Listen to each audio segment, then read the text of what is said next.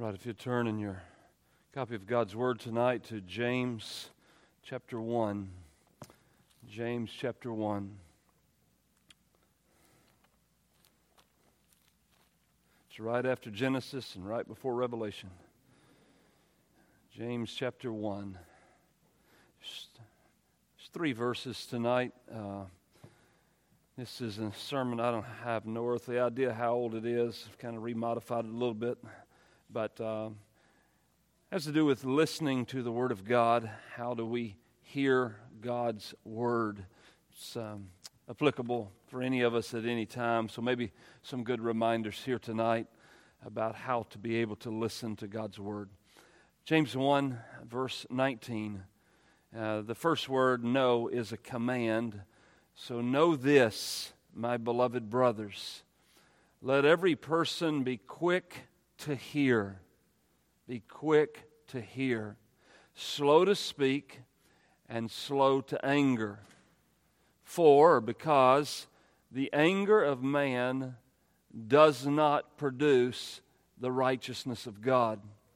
Therefore, that's what we need to do put away all filthiness and rampant wickedness and receive. Uh, the word receive is the main verb, put away is not, but receive.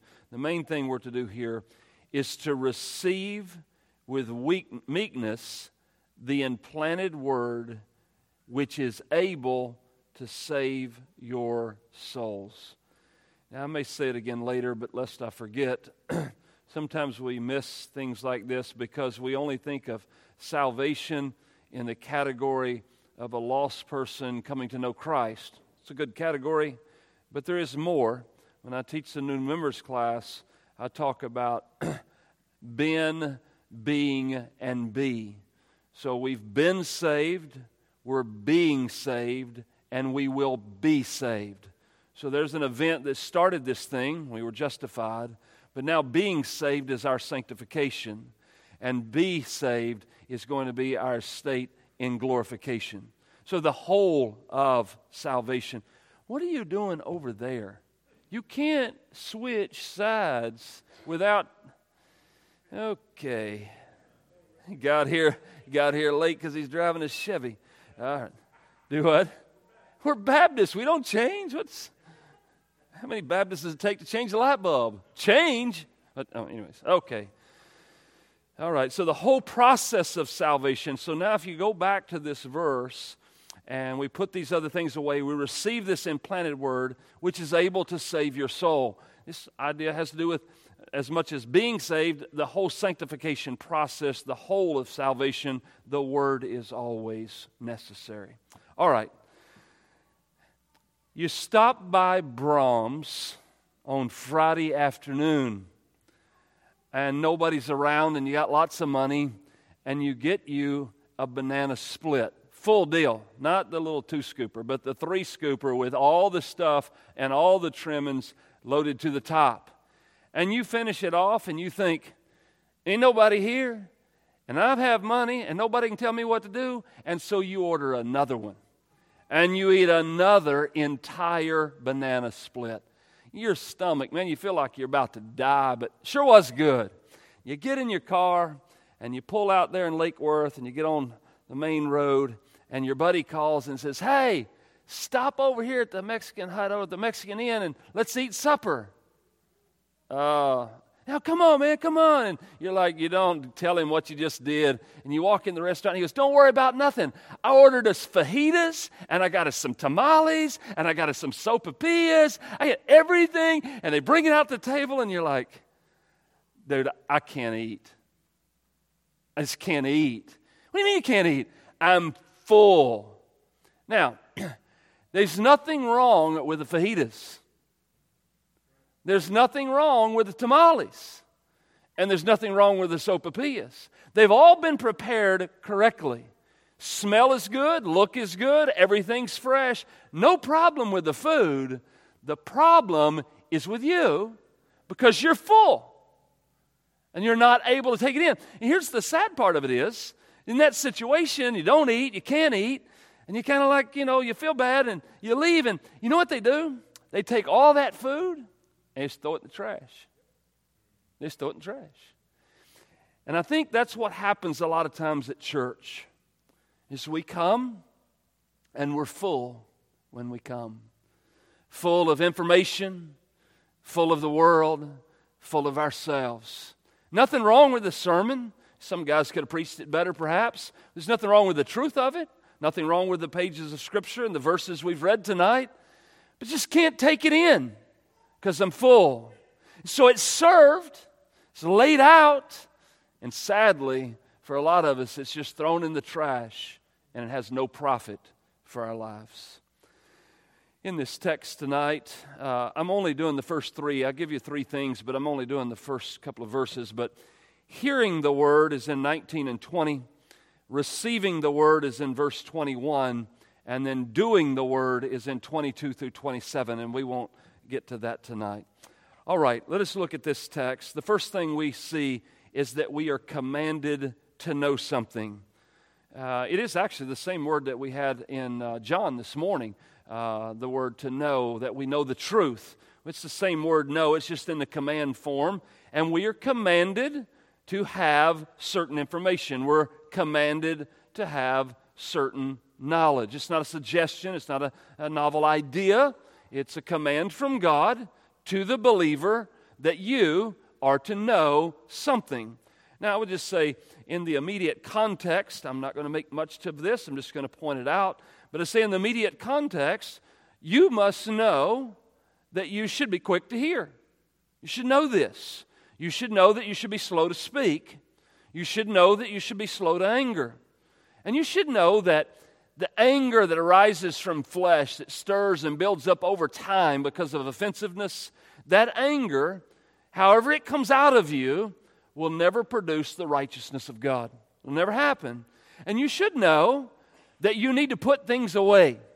You need to put these things out. You have to make an active, conscious decision to do away with these things because, well, because it's commanded, but if you don't, then it gives you the inability to receive.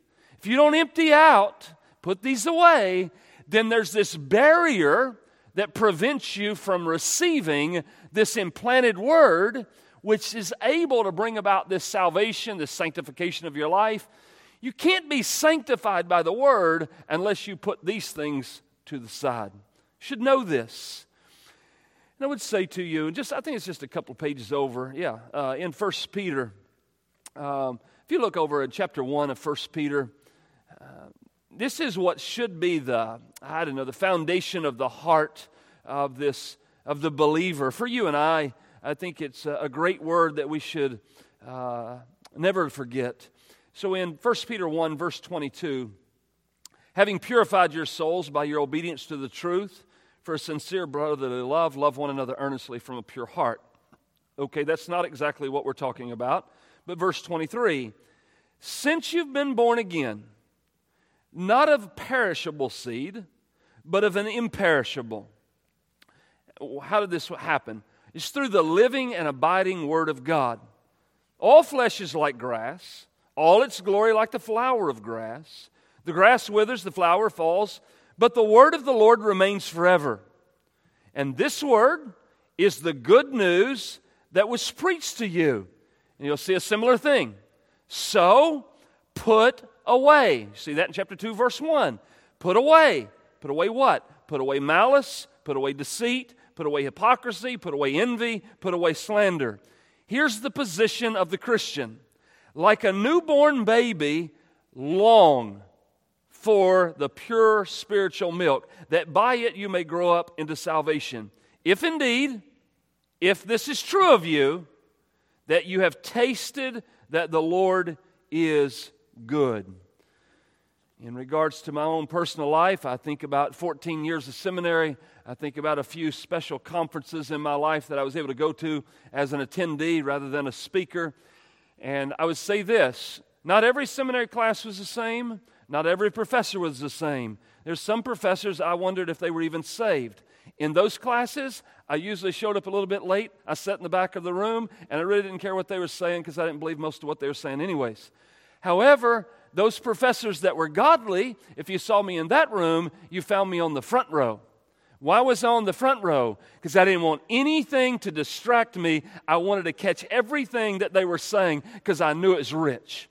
There's certain conferences I've gone to, certain speakers that would preach. And in those conferences, you to look for me, you'll find me on the front row. I'm not saying this get you move a pew or get you move over there. That's not the idea here.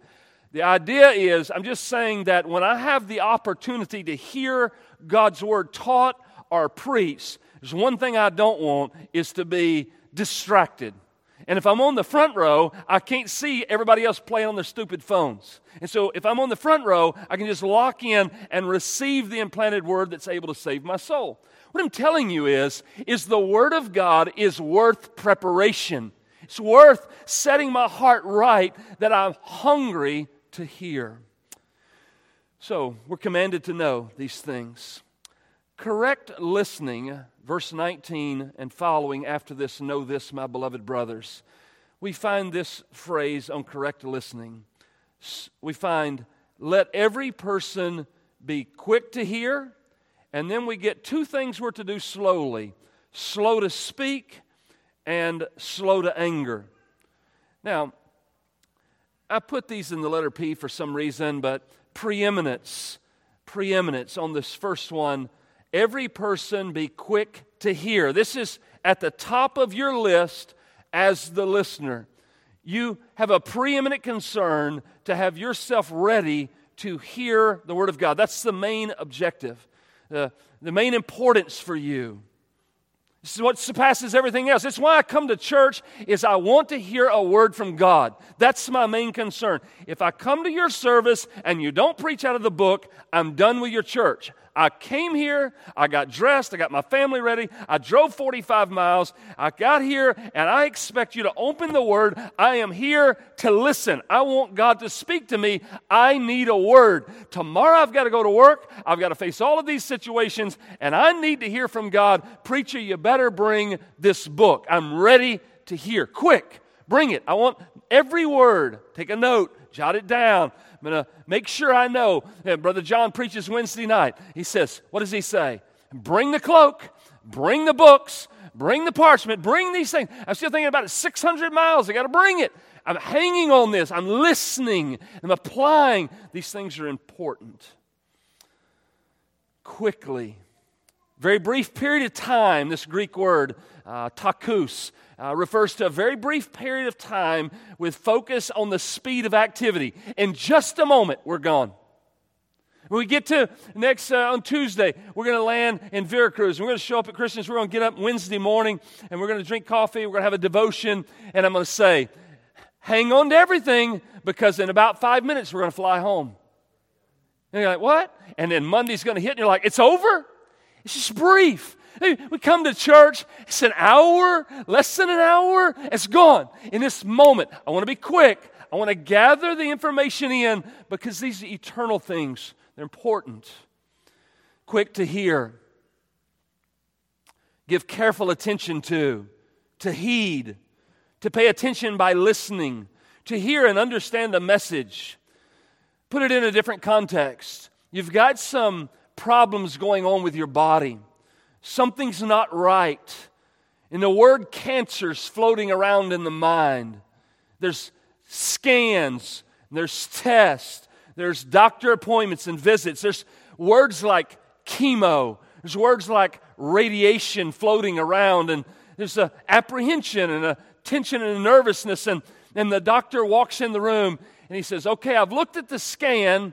And when he says he looked at the scan, he, the next thing he says is, What I need to tell you is and then three people walk in the room, their phones are ringing, people are texting, and everybody starts shouting and yelling, What are you going to do? Hush!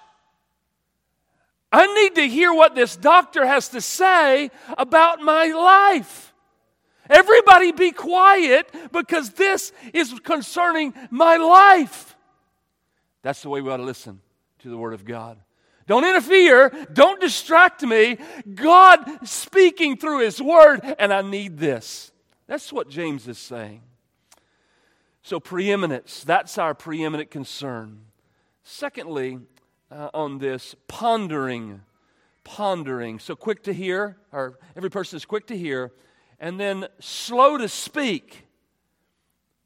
A word is preached, and I've got to let it set with me a minute. I can't jump out of this you know, this morning from John. I can't jump out of that and talk about your fishing boat. I can't jump into a bicycle conversation. I've got to let this sit for a moment. Let me be quiet for a minute. Yes, one of the things I love on Sunday is everybody finally leaves. And I'm in my office by myself, and there's not a word, it's not a sound. I'm just trying to let it set while I ponder these truths that have been exposited this morning in order that they can refresh my soul. I, I love that. Maybe, maybe I stay 20 minutes, maybe I stay 30, maybe I stay an hour, sometimes I stay all day. It's just that I need for these things to set. Tonight, when I go home, I walk in my house, the suit's coming off, I put on a pair of shorts, I'm just going to sit down. It's going to be quiet. At least for a moment. For a little bit of time, it's going to be quiet. So ponder. Let these things set. They're important. I need to think them through. I assure you, everything I preach tonight, it's not all that's here. So you need to ponder a bit and find everything God has for you.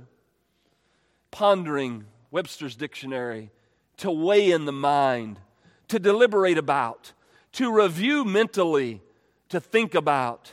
Or as I taught on Zoom for a couple hours this week on meditation, all through Psalms and Proverbs and Timothy, to meditate chew the cud, work it over in my mind. Slow, slow, he says. Slow to speak. Uh, not open my mouth so quickly. Um, and like he says in Ecclesiastes, don't be rash with your mouth. Don't let your heart be hasty to utter a word before God. God's in heaven, you're on earth. Let therefore your words be few. Take this in. Uh, talking talking should be at the bottom of the list when it comes time to hear the word of the Lord. We should be prepared to listen. I want to be distracted. You know, you say, I, I think you're pushing this a little far. No, I'm not. Just turn on your favorite football game and let me know how it works. Let people walk back and forth in front of the TV. Let them stand in front of the TV and yell and holler and turn the volume down. And let's see you sit there in your recliner and say, Well, it don't matter if I hear it or see it anyways. No, you're like, You better stop it. I kick you out of my house. You're interfering with my game. This is seriousness we take over the frivolities of worldly sports. But when it comes to church, let it be a zoo. I don't care. I'm not listening anyway.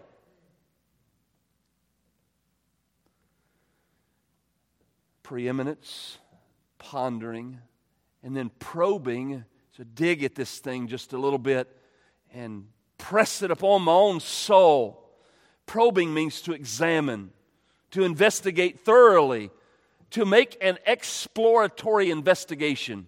Simply a Webster's dictionary definition. And again, slow. Slow to anger. That's odd. What does he say, slow to anger? I've got some ideas. First, let me quote a couple of things. Ecclesiastes Be not quick in your spirit to become angry, for anger lodges where? In the bosom of fools. Proverbs 16 says, Whoever is slow to anger is better than the mighty, and he who rules his spirit than he who takes a city. Why does James say slow to anger.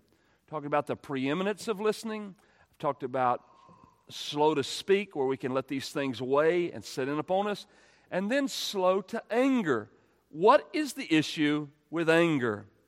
Well, there were people that were angry when James said what he said. Many of these people have lost most everything. And James says, Have joy and I don't set well when things are lost. Endure, be wise, be single minded, find comfort in the gospel. And his people under his teaching that are having a hard time, it's like feeling conviction that they don't have comfort in the gospel because they're so upset about everything that happened and it rubs them the wrong way. And they get a little bit angry because the prepared preacher gave them a truth that they didn't want to deal with. It makes them angry. Let me put it this way unprepared hearts are easily offended by prepared preachers who bring forth the word of truth with authority. It rubs them the wrong way, and they start building up some anger like, who does he think he is? How can he say that? He don't know everything, and start getting angry. Unprepared hearts have little to no desire for spiritual things. And what they end up doing is only they're able, only able to find joy in carnal things. Anger is the result of the elevation of self righteousness. All right. Number three is verse 20. Verse 20 is confident flesh. Look there in verse 20. He continues this anger discussion. For the anger of man does not produce the righteousness of God. God's word is given, it rubs somebody the wrong way, and they become angry. That anger is not going to bring them to righteousness. It's not going to happen. It won't work righteousness, it won't produce it. This word wrath, I know it has a lot of little different tentacles to it, but this word wrath, strong displeasure, emotional aspect.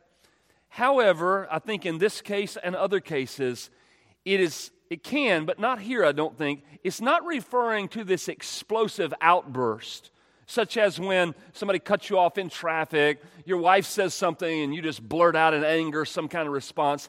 I don't think that's what it's doing, but it's a, a deep resentment that sees and smolders within the person, and it's often unnoticed by others. These things that are being taught and preached week after week after week are making me a little more angry and a little more angry and a little more angry. Nobody in the church knows because I just smile and shake your hand and say, How are you today? But it's just kind of building. It's going on here. This anger that's welling up within a soul is never going to produce the righteousness of God. Now, I don't want to belabor it, but I've seen this so many times in this church. I, I lost count a long time ago. But people begin to be offended by the truth, and you just watch, and little things this little thing, that little thing. And these little things start setting them off. And you're like, dude, why are you responding like that? But it's something that's building because they're not dealing with the truth that's being preached over time. It's mounting up anger in them. And what happens eventually? It eventually comes out. They lose their mind. They yell out all that they're going to yell. I remember the guy there in my office, and he just yelled everything out. He took my door and he slammed it as hard as he could, and he walked out. He was done. That had built up. It didn't happen in two seconds. But these truths that were being taught, he wasn't on board with them. And the anger got to a point that he was done. The confident, prideful flesh is stirred to anger when the Word of God rubs someone the wrong way.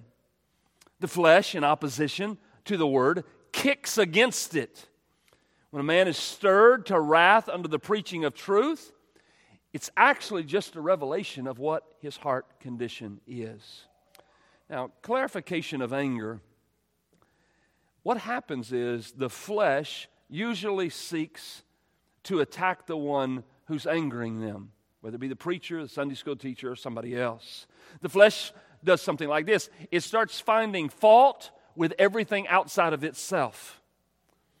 And you say, Give me an example. Okay, Paul says it like this Have I become your enemy by telling you the truth? Are we at war here because I keep telling you truth? That's what he asked the Galatians, and that's what happens.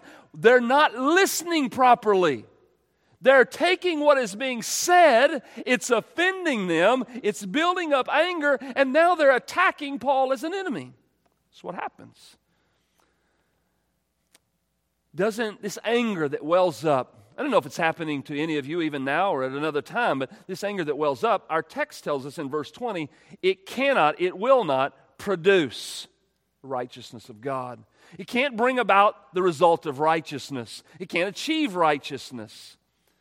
Man, in all of his anger, man, in all of his wrath, will never accomplish right standing with God.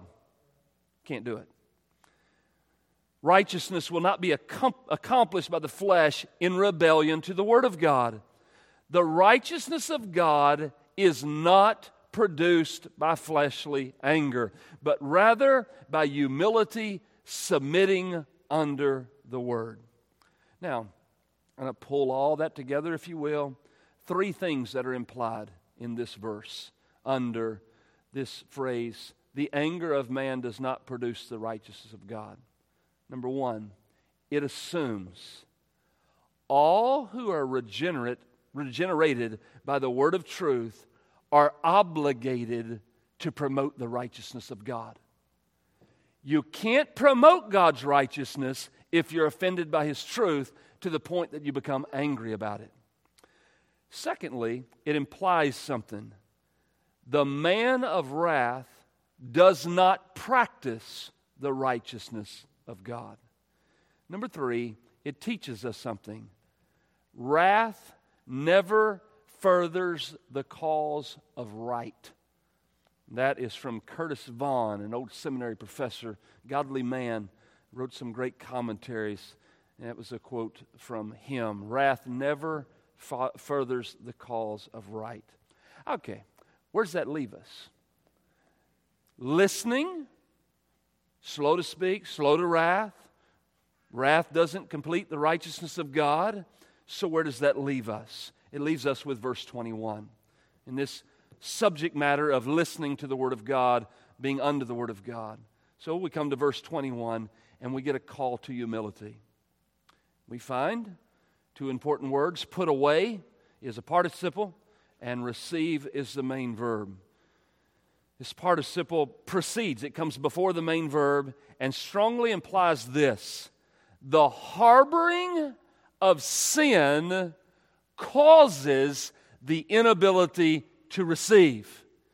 When I hold on to sin in my personal life, it gives me the inability to receive the implanted word. So the reason I'm not profiting from the preaching, I'm not profiting from the teaching in Sunday school is not the problem of the teacher or the preacher per se. Actually, the problem is is I've got these sin issues and I really don't want to talk about them and I want to deal with them and I'm surely not going to repent because that takes too much humility. And so then you're stuck going through the motions of church and never rejoicing over the spiritual work that's going on under the preaching of the Word of God. One will not receive that which he is opposed to. Or to quote an unfamous, unknown theologian, Pastor Randall, quote, to harbor sin is to deny the ship of God's Word to come to the port of your heart. To put away to put off. He says this in our verse put away. Therefore, put away. Apotithemi, to put off, to lay aside, to take off. Rid oneself of something. Cast off works of darkness, this type of thing. Uh, I'll just buzz through these very quickly, just short phrases. These are all just verses uh, that we could pull from the Bible for this word. Cast off works of darkness. Put them all away anger, wrath, malice, slander, obscene talk from your mouth. Put off your old self, which belongs to your former manner of life. Put away falsehood. Let each one of you speak the truth. Put away malice and deceit and hypocrisy and envy and slander. Lay aside every weight and sin which clings so closely. Let us run with endurance the race that is set before us. And in our text, two things are to be put away cast off. Rid yourself of these two things filthiness and evil. Filthiness and evil. Put away all filthiness, and the ESV translates the Greek word as rampant wickedness. Greek word is evil. Filthiness. A state of moral defilement or corruption, moral uncleanness, vulgarity. If you want it to be a little more graphic, it's like having wax in your ear and you can't hear. You've got to get the wax out in order that you can hear better. You've got to get rid of the filthiness. And I'll give you a long list of Baptist sins, but what's filthy? What is it that stains our conscience? What is it that pollutes our minds? I don't think it takes very much intelligence to figure this stuff out. What is it that distracts you from that which is godly? What is the filth that distracts you from this book? What is the filth that keeps you from memorizing memory passages? What's the filth that keeps you from reading through your Bible every year? What's the filth that keeps you from meditating upon this book? What's the filth? It's different for every one of us. You, you discover what the filth is that prevents you from finding all the treasure that's here and get rid of it. Do away with it. Send it off. Cut it off, burn it, trash it, be like an axe. These books are filth. Burn them all. Burn them for the glory of God. Get rid of it. This is what he's saying here. Whatever it is, get rid of it. Filthiness. The other thing is evil, quality or state of wickedness, baseness, depravity, vice, especially in regards to intent deliberate sin. The inner and external sins are to be abandoned. The house is to be swept and the house is to be clean. It's for every one of us, the preacher as well as you. I have to clean my house. I have to repent. I have to be honest with God. These are the things in my life that are wrong. I've sinned against you, God. I've transgressed your law. Please have mercy on me. I have to clean myself for communion. I have to clean myself for Sunday morning. I have to come before the Lord and say, Please forgive me. I blew it. I need this stuff washed out of my system in order that I can hear the pure, unadulterated word of God. That benefits my soul. And then in a large whole, no hardly anyone prepares for church like this. When's the last time you got up on Sunday morning and you got on your knees and said, God, I've got to get my heart right. I've got to get my mind right. I've got to get my spirit right because I'm going to your house today and I need clean ears where I can hear from you. So many of us come, our ears are full of wax, our hearts are full of sin, and we get through with the service and say, Well, nothing happened. It's just another day at church. What? No, something happened. You just didn't hear it.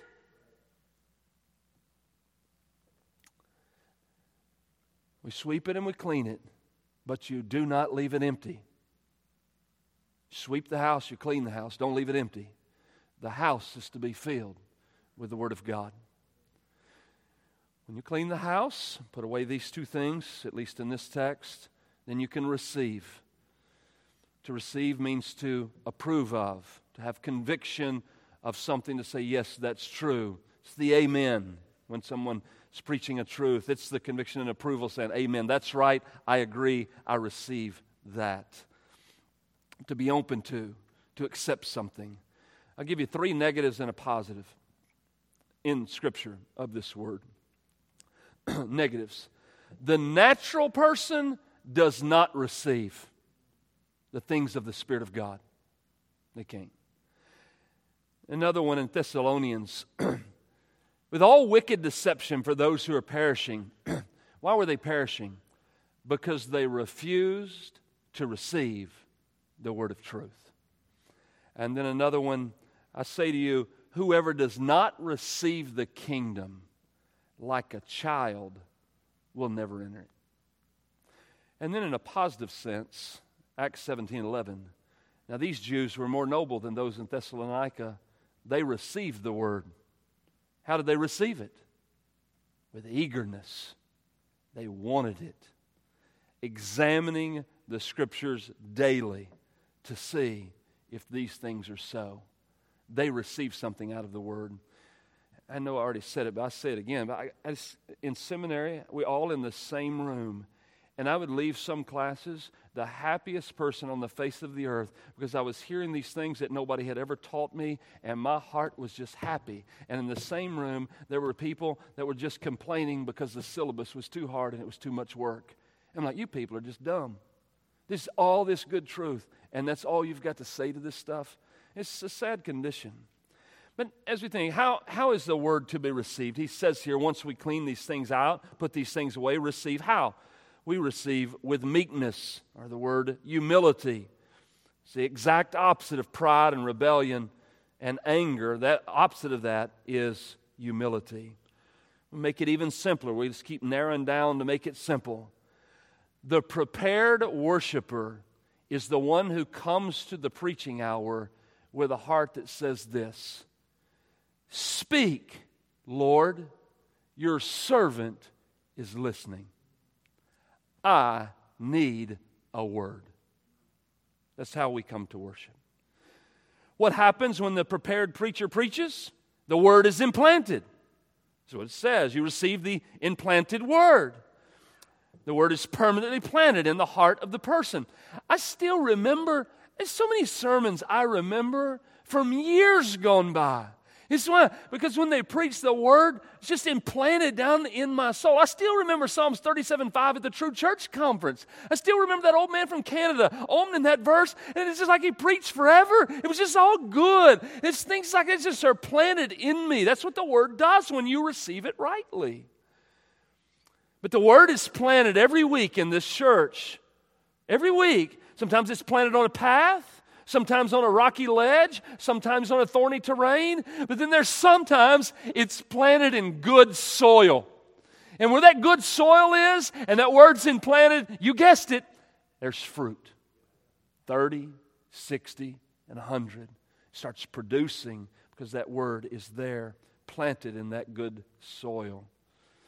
If you want life to be full with abundant joy, then you must be a prepared listener to the word of truth. Four things implied from this verse, just four quick statements, but four things from verse 21. Number one, a duty. You have a duty to receive the word, you'll be accountable for that. A prerequisite or a condition to carry out the duty. So, if the duty is to receive the word, the prerequisite is to lay aside filthiness and evil. Thirdly, the manner in which the duty is to be performed is you do this duty with humility. You come teachable, ready to receive. And then there's an, an incentive to its accomplishment. It stirs you to want the word to be preached because you know the word has the ability to save souls. And you want that people in the church, for yourself. So you desire that. It gives you this incentive that that would be accomplished in a church service. Lastly, it's just application, clear, logical application. You could make this list a billion different ways. These are just things that I've seen over the years of my life. If somebody would listen to them, yeah, you would uh, profit. But if you won't listen, I can't help you. Look, it's like this. We got to get Festus in the sermon somehow. But if Festus goes to his food bowl and there's nothing in it, no matter what he did to prepare, he ain't eating. But if there's food in the bowl and he don't eat it, that's on him. So he can give you things, but if you don't partake of them, I can't help you. It's there. So I give you these things 20, 30 years of ministry, how to prepare for receiving the word. They're just short statements, but they're large in, in, in benefit. And this is going to be cutting edge. I mean, I got this off Facebook and Twitter and TikTok.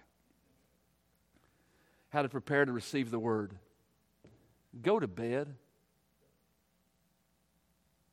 I, for the life of me, people say, I stayed up to midnight last night. That's on you. Well, I stayed up to 2 in the morning. That's on you. I went to bed at 8.15. You went to bed 8 feet, it's still daylight. I shut the blinds. Why'd you do that? Because I wanted to be awake when I came to church. I wanted to be able to have conversation and be alive. I didn't want to look like a zombie like some people. I wanted to be fully refreshed with a full night's sleep and want to jump up and say, Today is the day of the Lord. I just went to bed.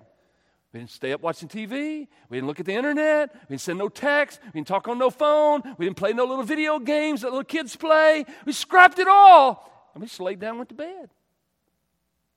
But I was ready today. I'm still awake. Now, come 9 o'clock, I'm going to be done. Number two, turn off worldly things early on Saturday. This is what I know. Whatever it is that you spend the end of your day doing, that's what you'll think about when you lay down. And if it's all TV and Facebook and social media, that's all that's on your head. If you finish out your day reading the Bible and praying and thinking about good theology and doctrine, you'll have much better thoughts when you lay down. Number three, read the Word, pray, sing, spend time with the Lord on Saturday night. It's one of my greatest benefits of all my life is Saturday night we do family time different. And on family time on Saturday night, everybody prays, and we all pray for preparation for the Lord's day. Each person prays for the preacher, the Sunday school teacher, for themselves, for brothers and sisters in Christ. It's always a special time to me. Number four, pray that God would speak to you through His Word. Lord, please speak to me. Number five, confess your sins to the Lord, put them off, abandon them. Lord, help me. Give me the strength not to return to these things. Number six, there's only seven. Number six, come to worship having studied the upcoming passage. You say, well, I don't know when you're starting Acts or Proverbs. Well, just do what I'm doing. Just read the first chapter every day. Read the Proverbs 1, read Acts chapter 1. Just keep reading it until I start. When I start, you'll know what we're talking about. I learned that in seminary as well. You go to class and you haven't read the book, about the time class is over, you start catching on. If you read the material before class, as they're talking, you're already in it because you already know what's coming. Number seven, it comes from the Lord's sermon, so it must be right. Come hungry, let the Lord fill you. Blessed are those who hunger and thirst for righteousness, for they shall be filled. I pray every day, every day, every Sunday for my sermon, and I pray the word preach. And I will get to the letter H and say a lot of things with H, but always say this Oh Lord, that the people of By the Word Baptist Church would come hungry. For you, blessed are those who hunger, because they will be filled with righteousness. I want that to be you. I want you to be filled with righteousness, and you won't be filled with righteousness if you have anger because you're offended over the truth that was preached. Father in heaven, thank you so much for your word. There's no fault with your word, there's no fault with any of the theology that your word has shown us. Lord, help us to be a people that know something. Help us to be quick to listen. Help us to be slow to speak.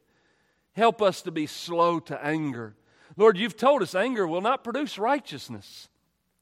And so, Lord, knowing these things, help us each and every week before we come to meet with you to put away filthiness, to put away evil, and that we would come with cleaned out hearts, ready, willing to receive the implanted word which is able to save our souls. We pray these things by your Spirit. In Christ's name, amen.